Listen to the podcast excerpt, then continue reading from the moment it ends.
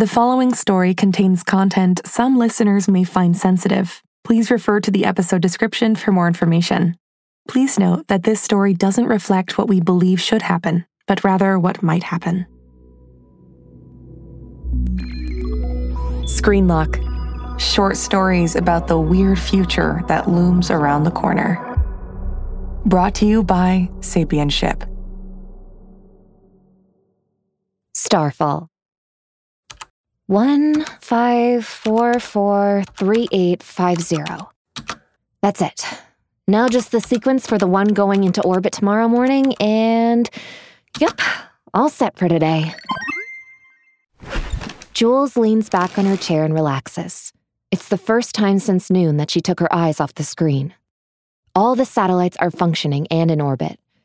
She's given the IDs of the two that needed repairs to the technical department, and the babies, that's what they call the new ones, are in their designated places along the great chain of sparkling overhead. The skies, at least judging by their digital image on the screen, are glittering with tens of thousands of eyes, connecting everybody to everything as her manager loves saying. Jules closes the data sheet and blinks a few times, trying to get rid of the specks dancing in front of her eyes like tiny satellites. It's six months to the day since she started working shifts in this control room. It's her dream job. Well, kind of. It's related to space, and she gets to use her data skills. And it's not like there's a ton of jobs at NASA these days. The money's okay too, even if Inexplicably, it sometimes feels like dirty money. If you want to be in space tech, this is the place to be. Okay, so the shifts are long and it's hard figuring out exactly why she's needed with the satellites getting more and more autonomous. Plus, it's dark and lonely in the control room. And her manager doesn't really like her. Guess he resents my family connection, she thinks. But anyway, not a bad job at all. Right now, it's time to go home. A driverless taxi pulls up as she walks out of the building.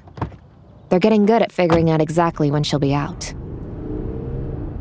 Inside the car, an old Lou Reed song is playing, one her father introduced her to, and which she's been binging lately on her morning walks. The streets flash by in a hazy wave of light as the backing vocals go pom pom pom. She thinks of texting a guy she matched with recently and reaches for her phone, which already has his profile up on the screen. How did it know? This is getting creepy. Her dad calls this dad apocalypse, that he's always been melodramatic. She scrolls through her feed instead and comes to a weird video. A preacher telling a bunch of people in silver gowns that Judgment Day is near. The sky already knows everything about us, and will soon be one great shining light of knowledge descending upon us all. There's more and more of this kind of thing lately. People are totally obsessed with the satellites. Last month, a naked woman paraded through the streets, yelling up at the sky, I have nothing to hide! My body is my data! The cab stops right outside Jules's building, and as she steps out of it, her phone beeps to acknowledge the transaction for the commute. When she walks into her apartment, the TV is already on, playing a new episode of her favorite show. The Army of the Pure is preparing for the final battle against the coalition of sky tribes. She takes leftover pizza from the fridge and settles on the couch, but is too distracted to watch the show, so she switches to a news channel. Another suicide bombing somewhere far away a sex scandal in the parliament, a new implant surgery that makes you receptive to Wi Fi, and yet more clashes. This time, not far from her town. With the so called Luddites smashing phones and computers and throwing at the technophile believers. She hears her company's name thrown around in the heated debate between two protesters.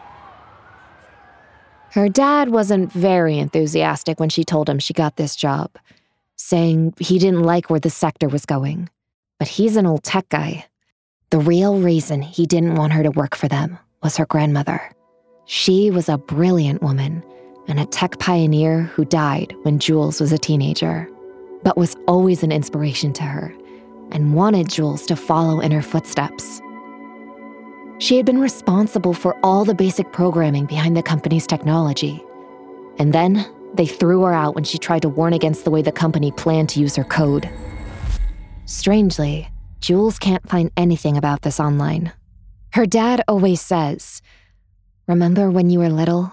Grandma made you promise to always be unique. Nobody can think for you. When the news cuts to commercials, her phone immediately beeps with suggestions of people she may know. She starts scrolling, but is interrupted by an error message from her work app. Something about the distance between some satellites being wrong. Just then, the power goes out. Now what? She sighs, exasperated. Can a girl get some rest at the end of the day? She decides to go up onto the roof, lighting her way using the phone's flashlight. When she opens the door, the bright city sky blinds her with light. Her grandma used to tell her that in the old days, they could see swarms of stars and constellations. And not long ago, people even used to navigate by stars. Hard to imagine now. She knows that almost all the twinkling points of light she can see are chunks of metal made by companies just like hers. And they're everywhere filling just about the whole sky. She lies on her back and gazes up as the lights merge into one vast luminescent blanket. That's actually beautiful, she thinks, feeling some of the awe that other people have for this messianic oracle, as they call it. After a couple minutes, the power goes back on, and the sky dims. It's her phone again. She gets up and is blasted with push messages from her work app. Something's definitely not right. She opens the data sheets and they're all messed up, completely different from the data she entered earlier. No choice but to return to the office. I'm definitely taking some time off next week, she mumbles to herself as she gets off the cab and goes into the dark, empty control room. She opens the computer and runs the projection mode based on the new data.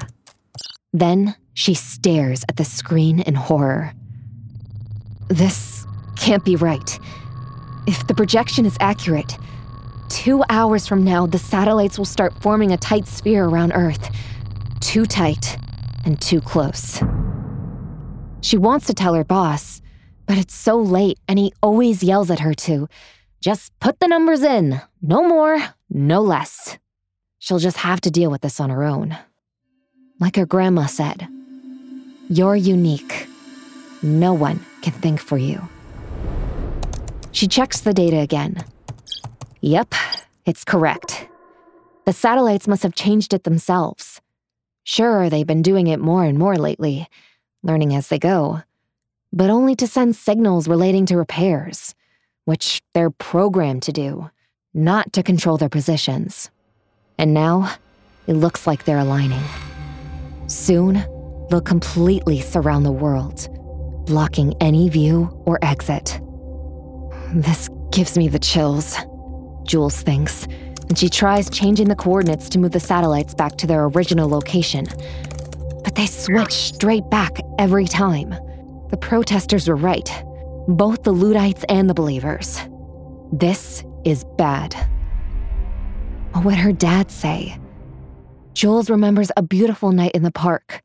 Her dad swinging her up high as her grandma pointed at the sky to show her a shooting star. Oh, Grandma, what would you do if you were here? Maybe you were right all along with your warnings. But her grandma's not here. It's up to Jules to figure this out. She opens the documentation folder on the computer and clicks on the AI Guides file. It's a Bible length document. It suddenly occurs to Jules to search for her grandmother's name in it. And she's directed to a paragraph towards the end of the document, where she then finds the words In the event of a satellite collision or satellite convergence emergency, click here. It seems a bit naive, but she clicks, and a new window opens. There's a picture of her grandmother and a password bar with the simple question prompt What are you? With mounting excitement, Jules thinks for a moment, then types unique. Her grandma's face breaks into a smile, and a text appears next to it on the screen Dear Jules, take cover. Starfall is coming. Jules stares at the screen, bewildered, wondering what her grandmother meant. The satellites have nearly converged to form a tight latticework around the Earth. As she wonders what her grandmother meant, she notices that the satellites are closing in on one another, ready to start colliding and crashing. A moment later, the control room's network goes offline and the systems shut down. The screen is just a black void. Jules heads outside and sees people getting out of their cars and staring at the sky. She looks up and sees tens of thousands of bright lights colliding with one another and forming a huge, glimmering cloud of light particles. On the horizon, a shooting star falls to the ground, and then another. One by one, and then in their thousands, the satellites crash together and fall towards the Earth in a blaze of fire. Starfall. Jules runs for cover inside and could hear reverberating thuds as chunks of metal debris land on the roof. She wants to call her dad, but there's no signal, and no internet either. No news, no social feed, no way of knowing what the hell just happened. After 15 minutes that feel like eternity, she ventures outside again. It's chilly and quiet as she looks up at the sky. She doesn't know it, but people all around the world are doing the same thing. They will never forget this moment. Jules gazes at the real sky for the first time in her life. Tiny points of light glitter and wink in the darkness, forming swarms and constellations that look like liquid light. Similar to the satellites, but somehow different.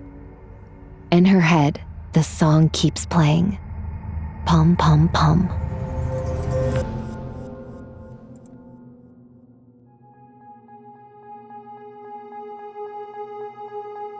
You were listening to Screen Lock, a podcast by Sapienship. For more episodes and exciting content, please visit lab.sapienship.co.